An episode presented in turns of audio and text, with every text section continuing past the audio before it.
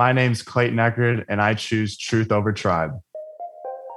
Are you tired of tribalism? I think a lot of what the left supports is satanic. The only time religious freedom is invoked is in the name of bigotry and discrimination. Are you exhausted by the culture war? If they don't like it here, they can leave. You could put half of Trump supporters into what I call the basket of deplorables. Are you suspicious of those who say Jesus endorses their political party? Is it possible to be a good Christian and also be a member of the Republican Party? And the answer is absolutely not. From certainly a biblical standpoint, Christians could not vote Democratic. We trust the lamb, not the donkey or the elephant.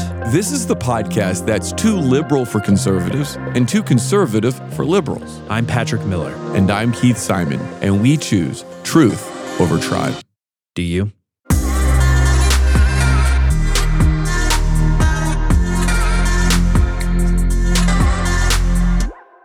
Are you ready for our most dramatic episode yet?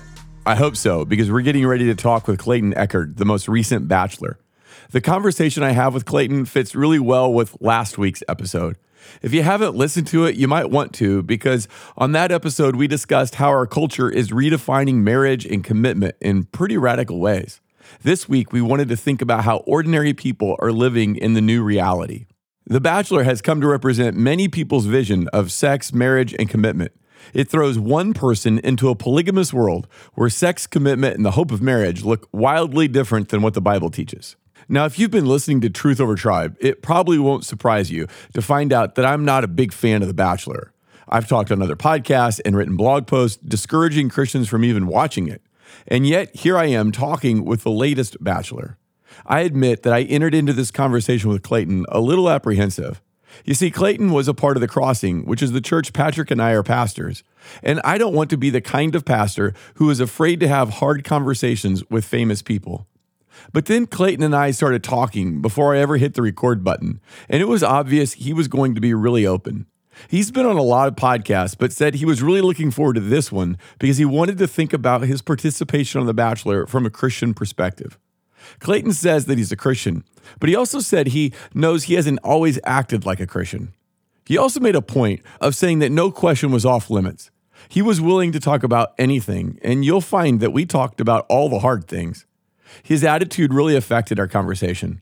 I tried to have a conversation the best I could and incorporate both grace and truth. In other words, I tried to have a conversation that Jesus would have with Clayton. Jesus treated self righteous people very differently than people who are honest about their own struggles. Look, I don't have a personal friendship with Clayton. This is the first time we'd ever met. I don't know what's going on in his life right now, but I hope the best for him.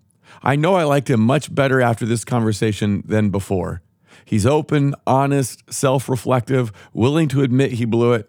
So here we go the conversation with Clayton Echard.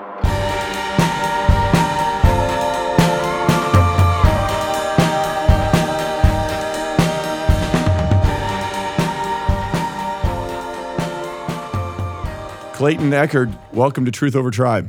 How's it going? I'm excited to be here, Keith. It's good to see you again. Obviously, I told you I went to church in the crossing quite a bit. Now here we are uh, virtually, yeah, uh, states away. We had a connection that I wasn't even totally aware of. But when you lived in Columbia, Missouri, went to school here, worked here, played football here, you were going to a church that I'm the pastor of. And, you know, it's a good sized church. So it's not like we knew each other, but there is some sort of connection. Yeah. 10 years in Columbia and, and the Crossing was the main church that I went to. I have a fair amount of friends that go there still as well. So for me, this is one that's exciting, you know, to sit down and talk with you. I think this is going to be a very interesting discussion that we'll get into. And it's very thought provoking already. I've already had a lot of thoughts as I prepared for this interview. Wow, that's good. I hope that you're willing to share kind of what you were going through in the last several months together. I don't think many of us can really identify. We've never been through something like you've been through.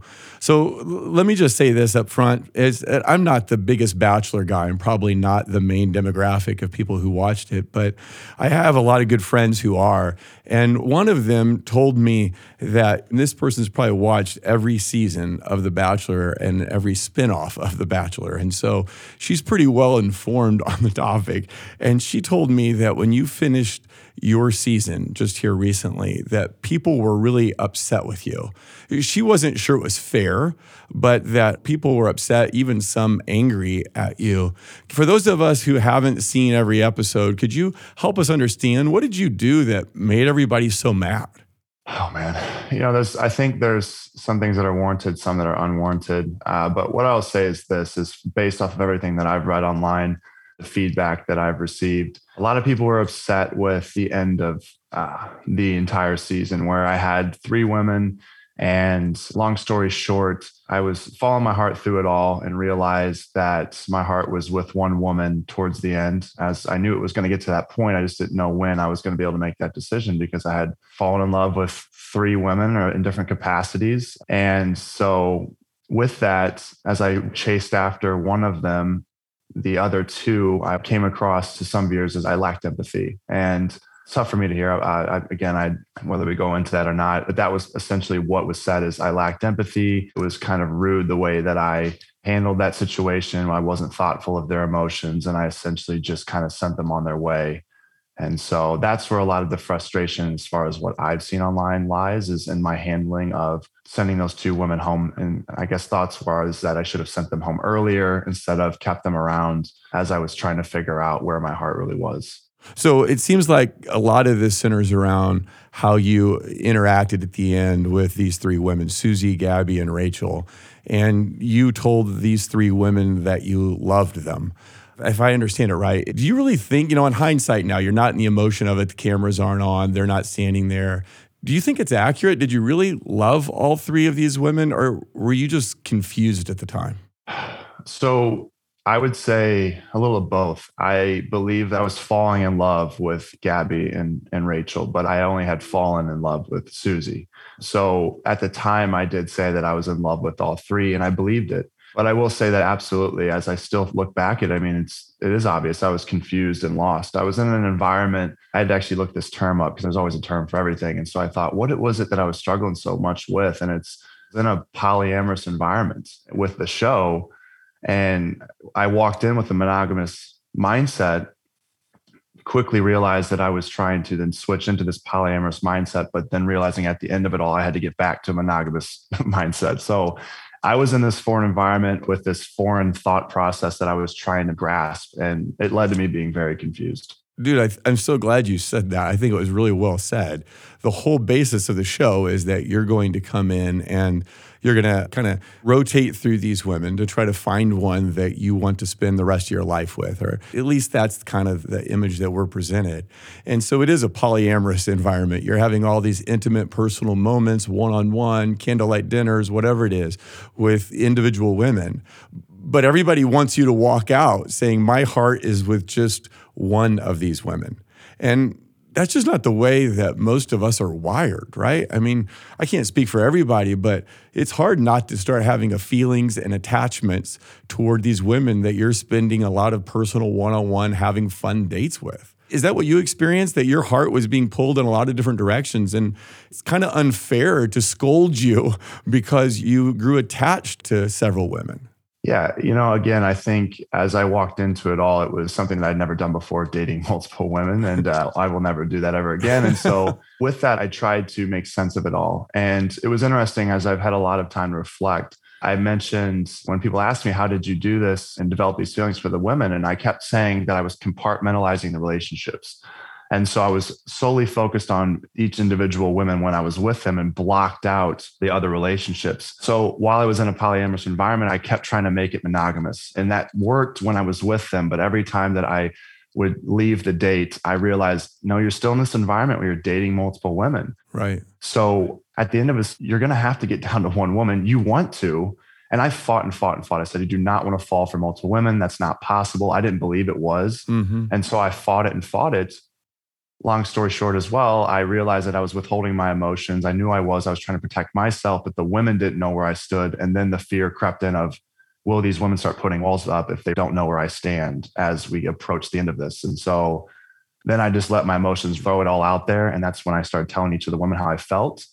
And that's where the water started to muddy when i realized that you can only walk out of here with one but you just told three women you're falling in love with them It seems like the whole show is set up to end in a train wreck. And maybe that's what the appeal of the show is that we all are kind of watching you know, emotional meltdowns on occasion, hard, difficult conversations that are probably meant to just between two people. And yet now lots of people are watching it and then they're watching it on replay and dissecting your responses. And it just seems a little bit unfair. It's kind of weird because we live in this moralistic culture where it used to be live and let live and you do you.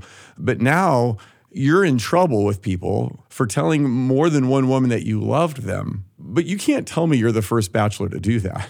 You just did on camera what everybody else was doing off camera, right? There's no way I'll believe that you're the first bachelor contestant or bachelorette to tell multiple people that you loved them. It just doesn't make sense. Uh, no, and so I didn't watch a ton of shows prior, but I've since been filled in with how other previous seasons have went. There have been other previous bachelor bachelorettes that have told multiple people they're falling in love with them so I was not the first, no, although I might have been the first to say three. I think before it was two, you know, and so I went up by one, but just to make things more challenging on myself. But how do you navigate an environment like this? I think I see a lot of people on the outside that say he's doing this wrong. He should have did it this way. I don't disagree with some of these takes that people have, but my whole thought is again, it's I would ask for a little bit of grace, not a ton. Again, I took the actions I took, and so I also have to understand that I will be judged for that. That's okay. I think everyone has a right to an opinion, but yeah, it is really challenging when you're in this environment and you're playing with multiple people's emotions. And if you don't have any connections going into the end of it all, then no one gets hurt. Clearly, what happened is stronger the connections got, it leads to a harder heartbreak, which is what upsets the audience when they see these women be heartbroken, which it's upset me too. But I realized there was no way that I could avoid a heartbreak at that point because of the relationships that I had formed. You've already mentioned here in our conversation that you've kind of read what other people have said about you. You know, you've read some of the critiques, and I really respect that. It sounds like you've learned from some of them that you're willing to say, I blew it here and there. How does all that negative criticism affect you? I mean, I think of all the way back from when you first started being The Bachelor and they got some blowback and you were reading kind of mean tweets that people had said about you, all the way to the end, and now the criticism that you've received. I'm just not buying that doesn't have some impact on you. I bet it does. How do you handle it personally? Had a major impact. I probably hit my lowest of low points in my life a couple weeks ago. I just became overwhelmed when I realized that I knew where the ending was heading, as far as I knew that I already wasn't liked from the beginning. Mm-hmm. That's a whole other conversation, but I really just wasn't liked from the moment that I was chosen. And that's where I thought it was unfair that I was being hated for just being picked. And so I already knew that I had people against me, but they really didn't have any reason to dislike me until I started to give them some reasons to dislike me. And at that point, I knew the ending and I knew it was coming. And then once it happened, I just got a million messages just telling me to kill myself, you know, all these expletives. And I just, I saw them and I read them. It's thousands and thousands of messages a day. How I overcame that was just relying on my support system. Thankfully, didn't go about this alone. For the last four months, I've been with Susie the entire time. Obviously, we dated long distance because we had to be secretive about it, but her and I talked for hours on the phone. I mean, we probably spent over 100 hours at this point on the phone because we just FaceTimed and talked through it all together. And I talked with my family and just was reminded that, you know, I am a good person. Everyone that surrounds me thinks that way. And so as long as my inner circle has my back and supports me, that's why I have to keep reminding myself that the rest of it will pass people have their opinion of me, but the people that truly know me, those are the opinions that I really care about the most. And overall, I think they realize I got in over my head, but they still love me, still support me, and realize that the show is the show, but that doesn't define who I am. So you talk about your support system, and I think of your parents who I saw a clip of them and having this conversation with you. And I think it's toward the end of the season, right? And everybody seemed to love your parents just because they seem pretty down to earth. You're from Eureka, Missouri, and that's not too far away from where I live. It's kind of home of Six Flags, all that, common people, ordinary people. And your parents just seem really down to earth, straight shooters. What's your relationship with them like? They're a part of your support system, right? Oh, thousand percent. They are as close as it gets when it comes to my support system. I love them unconditionally and they do for me as well. But what's so great and what people saw was that's exactly how my relationship with them is. My dad came in and was like, oof, okay, after everything you just told me, dude, you're in a bad spot. and that was great. That's what my dad has done so many times in my life is when I started to kind of get a little crazy with some decisions. My dad's the one who's level headed, who just comes in, tough love, is like, here's what you happened. You messed up. What are you going to do to fix it? You know, and that's what he showed. And people love that about him. And they should, because I have phenomenal parents who love me, but will also hold me accountable. And that's exactly what my dad did. And my mom, she also was acting the same way. She's a little bit more nurturing. So she kind of took that approach. But the two of them together, I mean, they're incredible. And I wish I would have had them the entire way along the journey because I probably could have saved myself a lot of the poor choices I made at points. I think they could have saved me had I just had them in my corner. When you were down in that low spot a couple weeks ago and you're getting all this criticism, I'm sure some of it hits close to home. I mean, a lot of it probably doesn't because you're able to dismiss the things that are just crazy people talking, right? They don't know you. They don't know what you're like. They don't know what it's like to be on that show. But my guess yeah. is some of it hit close to home because it was things you were already thinking about yourself. So you thought maybe there was some truth in it. How'd your faith help you in that? I mean, you're talking about your support system. And like I said, I love your parents, but did your faith come into play at that point or? Did that seem like maybe God was upset with you too, just like everybody else was? I wouldn't say that I looked at it like God was punishing me by any means. And I know that there's things I did on the show that weren't Christian like as far as the actions that I took. And I'm aware of that. But I really do feel, and I said it on the show, and I do believe it, and it's rooted in faith, is that I do believe everything happens for a reason.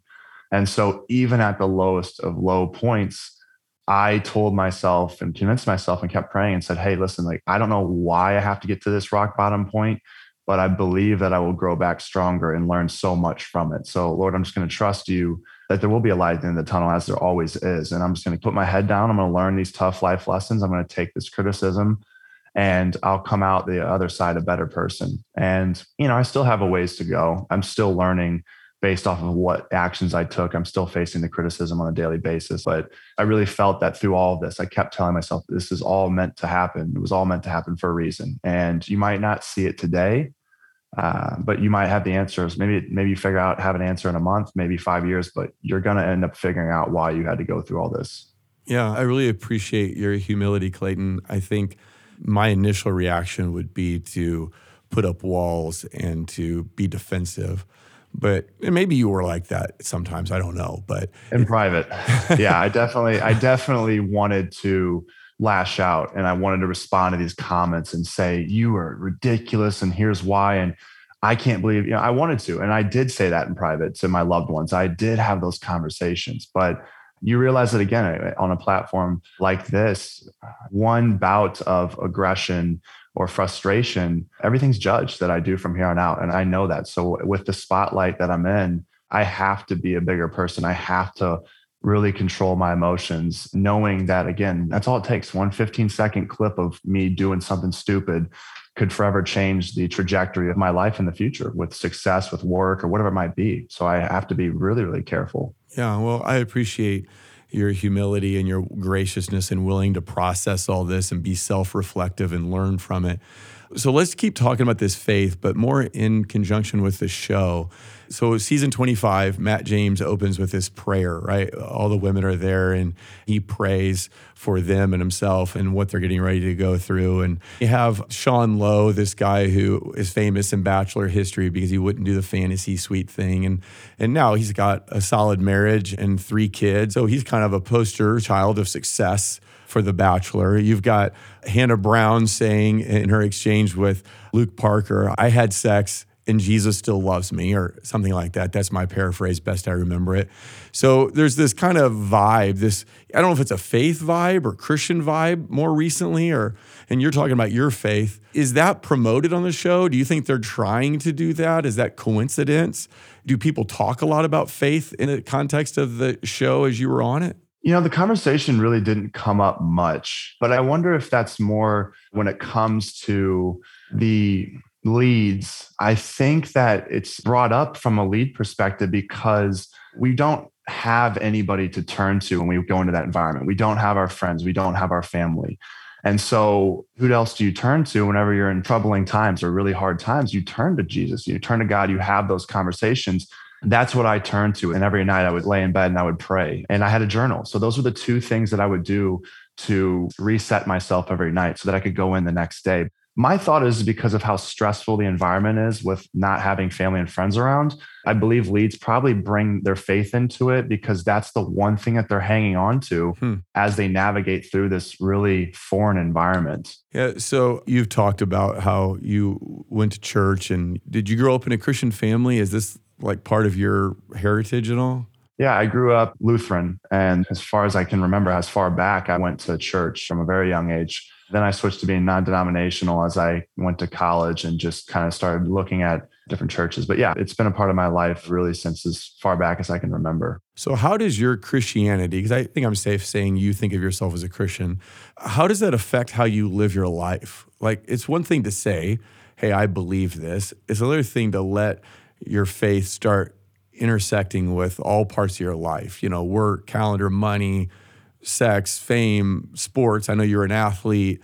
How does your faith affect your life? So I think a lot of the things that I've learned in church, as far as just being a good person, I, I knew I was coming on this podcast. I thought, you know, what is it to be a good Christian? And we can never be perfect, but we can strive to be as close to a godlike image as possible. For me, I've always just tried to treat people with respect, be patient with individuals, not be judgmental, just carry a lot of these characteristics that I believe, you know, that Jesus had and try to be as close to that as I can. Now, obviously, I have vices, I have things that I do wrong, and I know that. But yeah, I think for me, as I go through my life, I always try just be very understanding as much as possible and to not be judgmental. Like, you know, I don't think Jesus is judging. I think he understands that we are who we are, but I try to just give everyone the benefit of the doubt. I just try to be a good person. I really just, that's kind of the way I carry it about my life, whether I'm at work, whether I'm on a TV show, whatever I'm doing in sports. I really just try to be loving and caring everywhere that I go.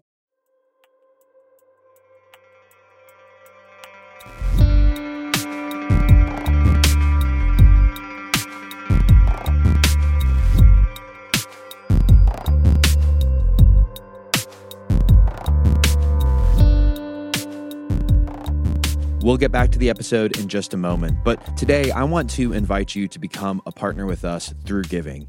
If you enjoy this podcast and God is using it to change your heart and make you more like Him, I hope that you will partner with us. If you've heard the stories of lives that have been changed, marriages that have been reconciled, church families that have been brought back together, that were divided by political tribalism, and you want to hear more stories like that, again, I hope you'll partner with us by giving. Of course, I wish we could pull off a podcast without any cost, but running these things can be expensive. And your partnership in ministry with us goes a long way towards making Truth Over Tribe sustainable in the long term. If you want to give, click the link in our show notes, or you can go to choosetruthovertribe.com slash give. That's choosetruthovertribe.com slash give. I hope you'll partner with us in this gospel centered ministry to glorify Jesus by fighting tribalism in our churches, in our communities, and in our families.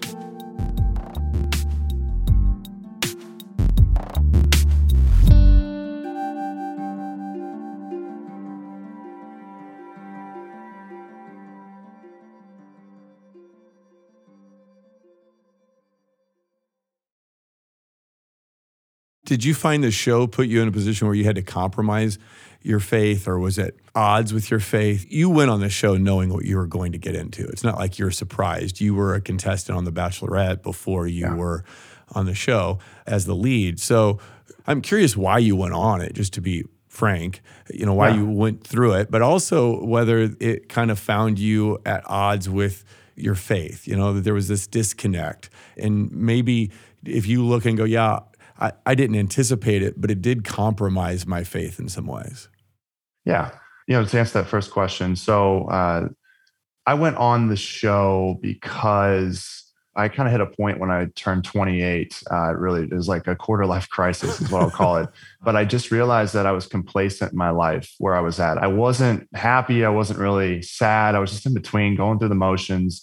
And I need to create some change in my life. I just don't see this being the life that I want for the rest of my time here on this earth because that's kind of where I was at with my work was I was going to take over the head sales position and I was going to be in Columbia for my life. And so I kind of was like, I don't know if this is exactly where I want to be. I also just wasn't finding what I was looking for from a relationship standpoint. So essentially, what happened is I started looking for jobs elsewhere in the country. And then this opportunity popped up. The show reached out. And I just was like, okay, this is crazy, but I'll just start going through the process. And if it's meant to be, it'll end up coming to fruition. And sure enough, as I kept pushing forward, the job offers that I was looking at were kind of a little shoddy. They weren't what I thought they were. And then all of a sudden, I told my company I was potentially going to leave. So there was all this instability. And then there was this crazy opportunity to go on The Bachelorette. And I just thought, well, I have all this instability right now. So if I'm ever going to jump and do something crazy, might as well do it in a time of instability. And I did. So Michelle was first season at the time. I said, I don't know if Michelle will end up picking me. I'm one of 30 guys. But if I go on there and I'm a good person, you know, hopefully some woman out there will see me and be like, you know, I want to reach out to this guy. And hopefully this will kind of cast a wide net where I can say, hey, here I am and hopefully that might help me find what i'm looking for. So that was kind of the thought was like hey i could be kind of spotted by somebody that watches the show and that might reach out and then i could find the relationship that i'm looking for. A very unconventional way of doing it but i just thought why not? You only have one life. And so i thought hey this could be fun. Obviously then i ended up getting picked to be the bachelor. And so it completely changed that trajectory. But with that second part of your question yeah, I kind of knew that I was going to be compromising some of my well, I don't want to say compromise because there's certain things. Let's just let's spearhead the elephant in the room, right? I think one of the biggest things that I knew going into the show that was not Christian like that I was going to probably end up doing was engage in premarital sex. That's something that I've done prior to the show. And this is something that says in the Bible, you should wait till marriage. And I haven't. And I haven't in my past. And so I've lived with that. And I knew going in that I was going to potentially have that option where I was going to potentially become intimate with at least one woman. And I had feelings of love for each of the three women. And so for me, I felt, well, I'm in love with these women. So this is naturally something to explore if I'm going to get engaged with somebody. Like I don't take engagement lightly. So I need to have that physical intimacy aspect. I have friends that waited till marriage and then they were physically intimate with their partner just the way I'm wired, I just would rather know if that's going to be part of the relationship, if it's there, if it's not, before I get engaged and married. So I wouldn't say that I compromised. I was already kind of that's something that I knew going into the show was going to potentially happen and it wouldn't be Christian like. But I felt that it was important for me to explore that side of the relationship. So I really appreciate your transparency because we all have things in our life that we're not proud of or things that are inconsistent with our faith. All of us have a lot of failures, and not many of us are willing to talk about them in front of millions of people like you've been willing to do. So, nothing but respect from me for that. But if I can just challenge you a little bit yeah. to say, I wonder if Jesus cares about who you sleep with. Why does Jesus do that? I don't think it's because he's trying to keep you from something like that's good for you. I think it's because he's trying to keep you from something that can cause a lot of hurt and pain in your life and other people's lives. And I think you saw that play out, right? Part of the hurt experienced by Gabby and Rachel, and even to some extent Susie in this whole thing, has been that you were attached emotionally and physically to these women. And that cements, because that's the way God designed sex, is to cement that relationship, that married relationship. And then it was cemented and then pulled apart. That's really painful. And so I just want to make sure that we don't think of Jesus as some sort of person who's trying to keep us from something good in his commands about sex as much as trying to provide the good life for us. And it sounds like you've had to wrestle with this issue of is Jesus the Lord over my sexuality or not really? Is he giving me commands that he calls me to as the king and as my savior and my hope? Or are these suggestions, right, that I have the ability to follow or not follow? And I think everybody has that struggle. Are we going to compartmentalize our faith and have areas of our life that Jesus is not welcome into? Like, you know, if you think of a house, maybe you have a, a closet that's locked or a junk room that's locked. Are there parts of my life that are kept away from Jesus? Or is he going to be allowed into every area, every room, every part of my life? And do I want to follow him with my whole life? So as you kind of reflect back, what parts do you most regret? Like, what parts do you go, man, if I had it to do over again, I'd do this differently? Yeah. So I've been asked that question quite a bit. And I think the biggest thing I realized was I wish that overall I would have just asked more questions. I made a lot of assumptions because I assumed that we are all on the same page given the environment. But it's interesting because I'm the one who's dating multiple people, and these women are dating just me solely. So it's two different mindsets that kind of come and clash together. Although they knew I was dating other women, but I made the assumption that we're in this environment, so we kind of all know how things operate.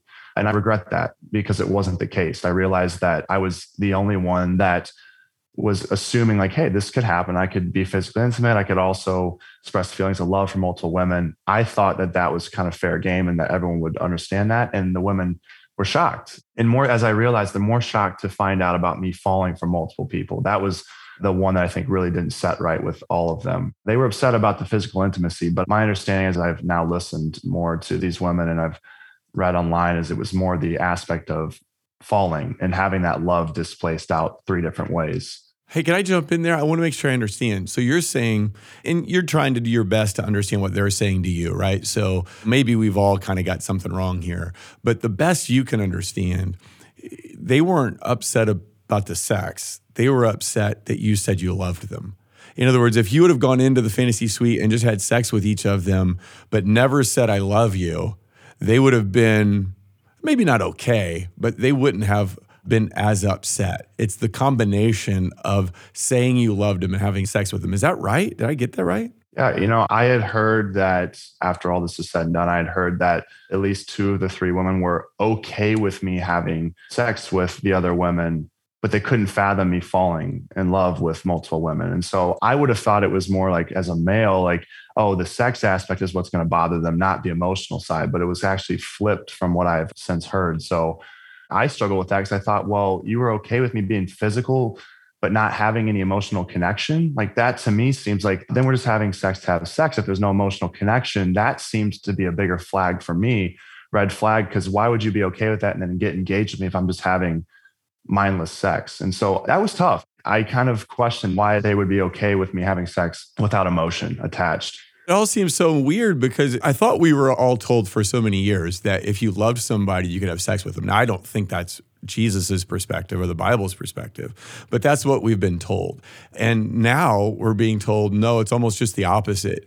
You can have sex with them, but don't dare tell them that you love them. And you're caught up in this moment where the world seems to be changing. The value system seems to be changing. Like we said, it went from live, let live to very moralistic culture. People are pointing out all the flaws, all the things that you did wrong that everybody else was doing too. They've done it in their own life, but somehow they're all going to heap scorn on you and you're a bad person, even though, like I said, they're comfortable with it when they see it in themselves.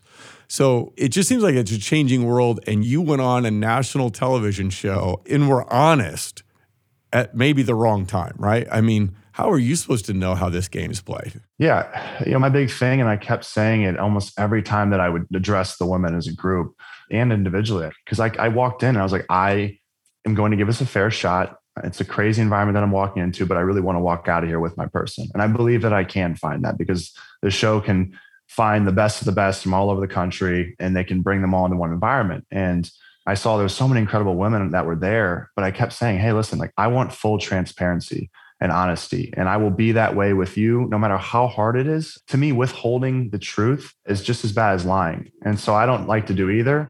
And that leads to some really challenging conversations. And that's what people saw on TV. You know, I think on the show, there was certain things that I said that people were shocked by. How could you say this to somebody? One of the things that comes to mind is how I told one of the women that whoever I love the most at the end of this all will be the person that I end up with. And of course, I hear that now. And I said that and I'm thinking, why would you say that to somebody that you love? That makes it seem like it's a game, but it really is in that environment. It's like, well, what does it come down to? Whoever you think of first when you wake up and last when you go to sleep, it's who do you really love the most if you are in love with multiple people? Nobody wants to hear that. No loved one wants to hear that, right? You would never have to say to somebody unless you were dating multiple people that you were falling in love with. But Uh, it was very challenging and it was tough. And a lot of times people say, Oh, why would you say that? Well, because my head was trying to make sense of it all. I've never been on The Bachelor and you've never been married, right? I've been married quite a few years.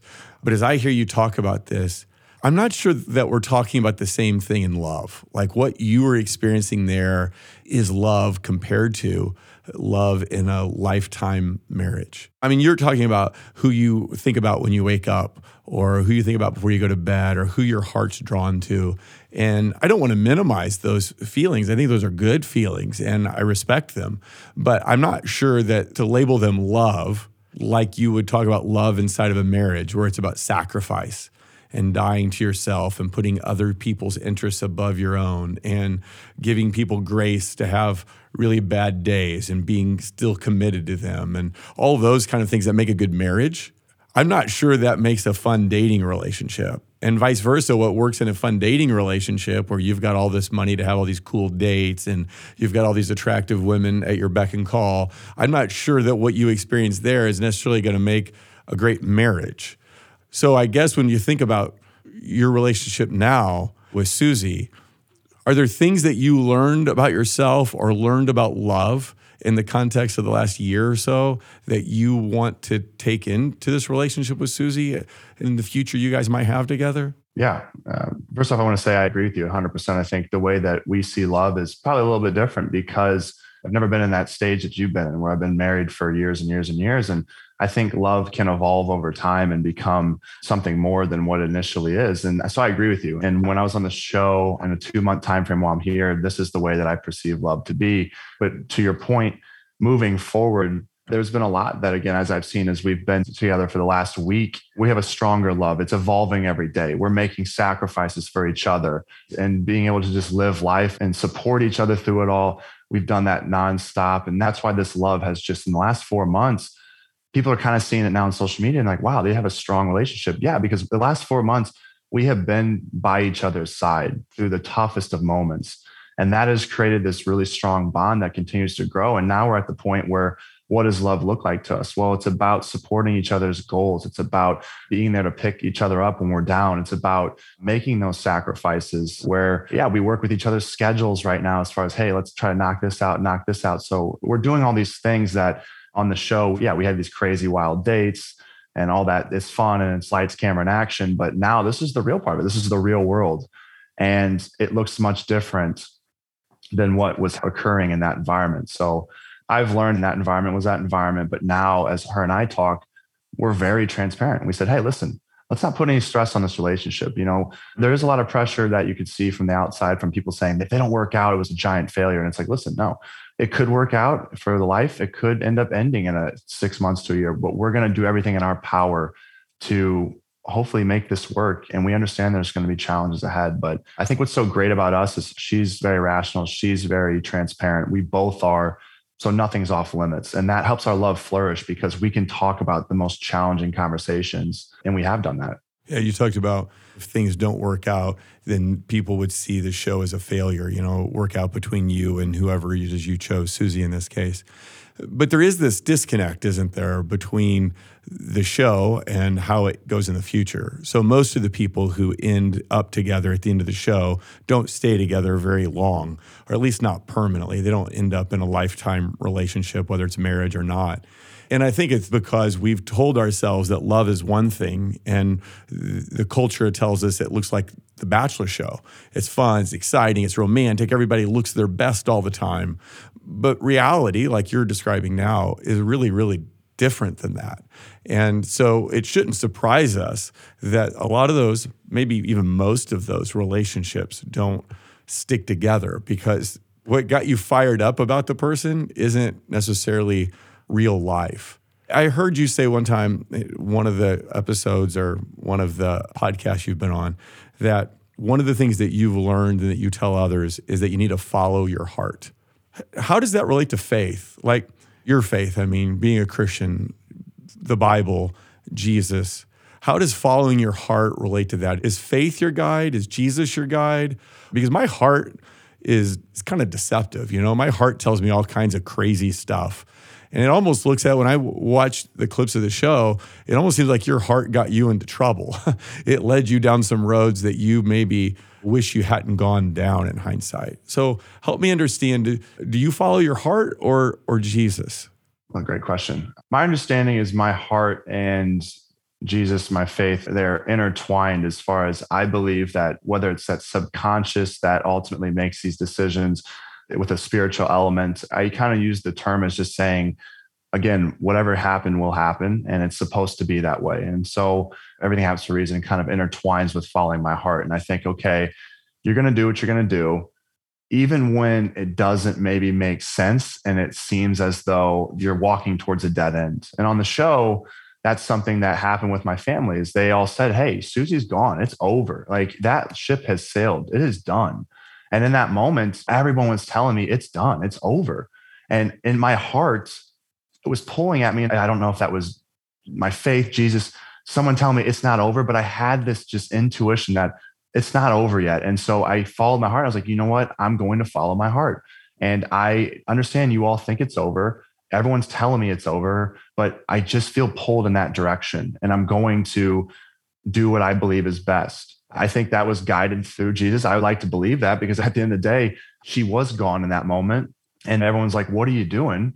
But here we are. And her and I now have this incredible relationship. And it's like, I followed my heart and it led me back right to where I needed to be although yes it did create a lot of trauma along the way a lot of collateral damage with the other women but again i think i have to be able to give myself grace and say you know i didn't do anything with malicious intent i really was trying to give all the relationships a fair chance because there's always a chance that her and i could have a deal breaking conversation something about politics religion things that we didn't want to talk about on camera that we'd talk about in private that could have ended it all and that could have been my sign that hey maybe you should go pursue the other relationships because that, as you've now realized, is not going to be your future. So, yeah, I mean, my heart, I knew again, I was in a messy situation. And once I divulged that I was falling in multiple areas, it was going to get messy. But I kept telling myself, just continue, not withholding anything, following your heart with faith, you know, kind of carrying you along the way, and you'll end up where you need to be. And I just believe that. So, Clayton, would you want your son or daughter to be on The Bachelor or Bachelorette? And I ask that because it sounds like as you've reflected on your experience that you learned a lot, you've seen yourself grow, but also you realize you've hurt some people. You've also been dealt a lot of harsh criticism. Mostly, it sounds like from online sources, right? Not people who yeah. are close to you. But you've kind of gone through the whole having your life be on television and everybody watching your personal intimate moments. You've taken your chances at competitive speed dating, which is kind of what I think of it as, right? Competitive mm-hmm. dating. If your son or daughter, and I know you don't have kids right now, so maybe it's hard to imagine, but if your 10 year old, your 15 year old, your 22 year old came up to you and said to you, Dad, would this be a good way for me to find a lifetime marriage partner? What would you say? Oh, man. Yeah, you know, I think my initial reaction is obviously I have, you know, this whole perspective that very few people ever will have, that things that people don't know that I'm very cognizant of. And so that would be a very long conversation. I would say that, again, a lot of it for me, I have to look at it and say, if I were to encourage someone to do this, then I have to see the pros outweighing the cons. And I think it's a lot when you throw yourself out there for all of the world to judge your every move. And for me, I would want to be protective as a parent and say, you know, I'm supportive of you and whatever it is you want to do, but here's what I know. And I think it was one of those conversations where it's like, hey, why do you want to do this? What is it truly that you want to do? And what is it that you feel like you can't find out in the real world instead? I wouldn't say that I just flat out would say no, but I would hesitate to say yes. And it's actually in the same way with like football. I mean, if someone asked me, you know, if my kid wanted to play football, it's a dangerous sport. It creates a lot of head trauma. I mean, there's probably stuff that I've done that will impact me later in life. And the same stroke, I think I would probably hesitate and say, okay, I'm not going to withhold you from doing it, but maybe we wait until you're farther along in life. So we're not getting you taking instant head impacts and head trauma at an earlier age. It's kind of the same way. It's very context specific. And I wouldn't just jump out right now and say, yeah, absolutely, hop on that. It would be a very long conversation of what are your goals? What do you want in life? Do you think you can handle this? Because you're going to face a lot of scrutiny, maybe a lot of it unwarranted, but it'd be really hard as a parent, obviously, protective. My parents weren't very happy with how I've been portrayed and with what happened. And my mom's been very upset. She's taken it hard as I have. So if you asked her that question, I'm sure she'd say, no, I wouldn't let him go on it. and now that I know everything that I know. Yeah. it's hard to say honestly. To give you a long story, I, I don't know. As I'm not a parent right now, and I think I would be more protective. And at that point, I'd probably tell my son or daughter, you know, maybe not, but it just depends on what the conversation entails. I understand the point you're trying to make there with football that it's not always an easy yes or no answer, that things are complicated. But with football or other sports, you hurt yourself, maybe even hurt your brain, which is obviously very serious. You break an arm, you pull a hamstring. Those things can recover in some sense, right? But when we damage our soul, you know, who we are, our character, that doesn't recover as quickly. That's more who we are as a person. And so some of my concerns just about the idea of competitive speed dating and seeing all your intimate moments on television have to do with a person's soul and whether it's been good for them or not. How is your faith doing post show? How's your faith doing today? Yeah, I like that thought process. And I think, again, I've had that talk with a few people closest to me as far as am I permanently damaged? How am I going to react and respond long term to all of this criticism? You know, the backlash that I've faced, will I be able to find a perspective where I can basically take all of that and turn it into something positive? And I believe I can. As I sit here today, I am damaged. I am emotionally damaged. I have a lot of struggles that I'm still trying to make sense of. I still see the criticism and it hurts because I don't believe that I am the person that a lot of people are putting out there on the internet and claiming me to be that way. But as of today, again, I have to look at it like I told myself going into the environment that my whole goal was to walk out with somebody that I believe that I could see an entire life with for the long term. And ultimately, even though it was wild and chaotic, I have that right now. Uh, Susie and I have an incredible relationship that grows by the day. We're very, very much in love. And so I have to tell myself and remind myself that it's all worth it. If this between us works out till the end of time, then there's nothing else that has to happen for me to say it was worth it. But that's where, again, I have to just say, okay, listen, don't put too much stress or pressure on me. But I'm in a good headspace today because I have what it was that I was looking for when I walked in to that environment. Hey, Clayton, I really appreciate your transparency, your honesty, your humility, your willingness to kind of be self reflective. Thanks so much for coming on. And if you ever find yourself back in Columbia to, I don't know, see some old friends or whatever, I'd love to grab lunch sometime. So uh, let's definitely hook up. Yeah, absolutely. Thanks for being with us. I appreciate it. Yeah, thank you guys so much. It's a great conversation.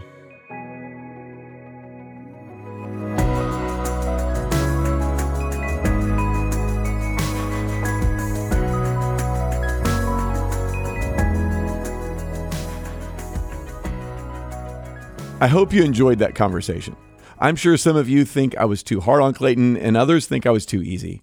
No matter where you shake out on Clayton or The Bachelor, I think it's worth exploring how our cultural vision of sex, marriage, and commitment is changing.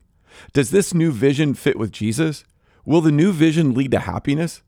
Make sure to listen to our previous episode on how the New York Times is redefining marriage and subscribe to the podcast so you can continue to be a part of the conversation.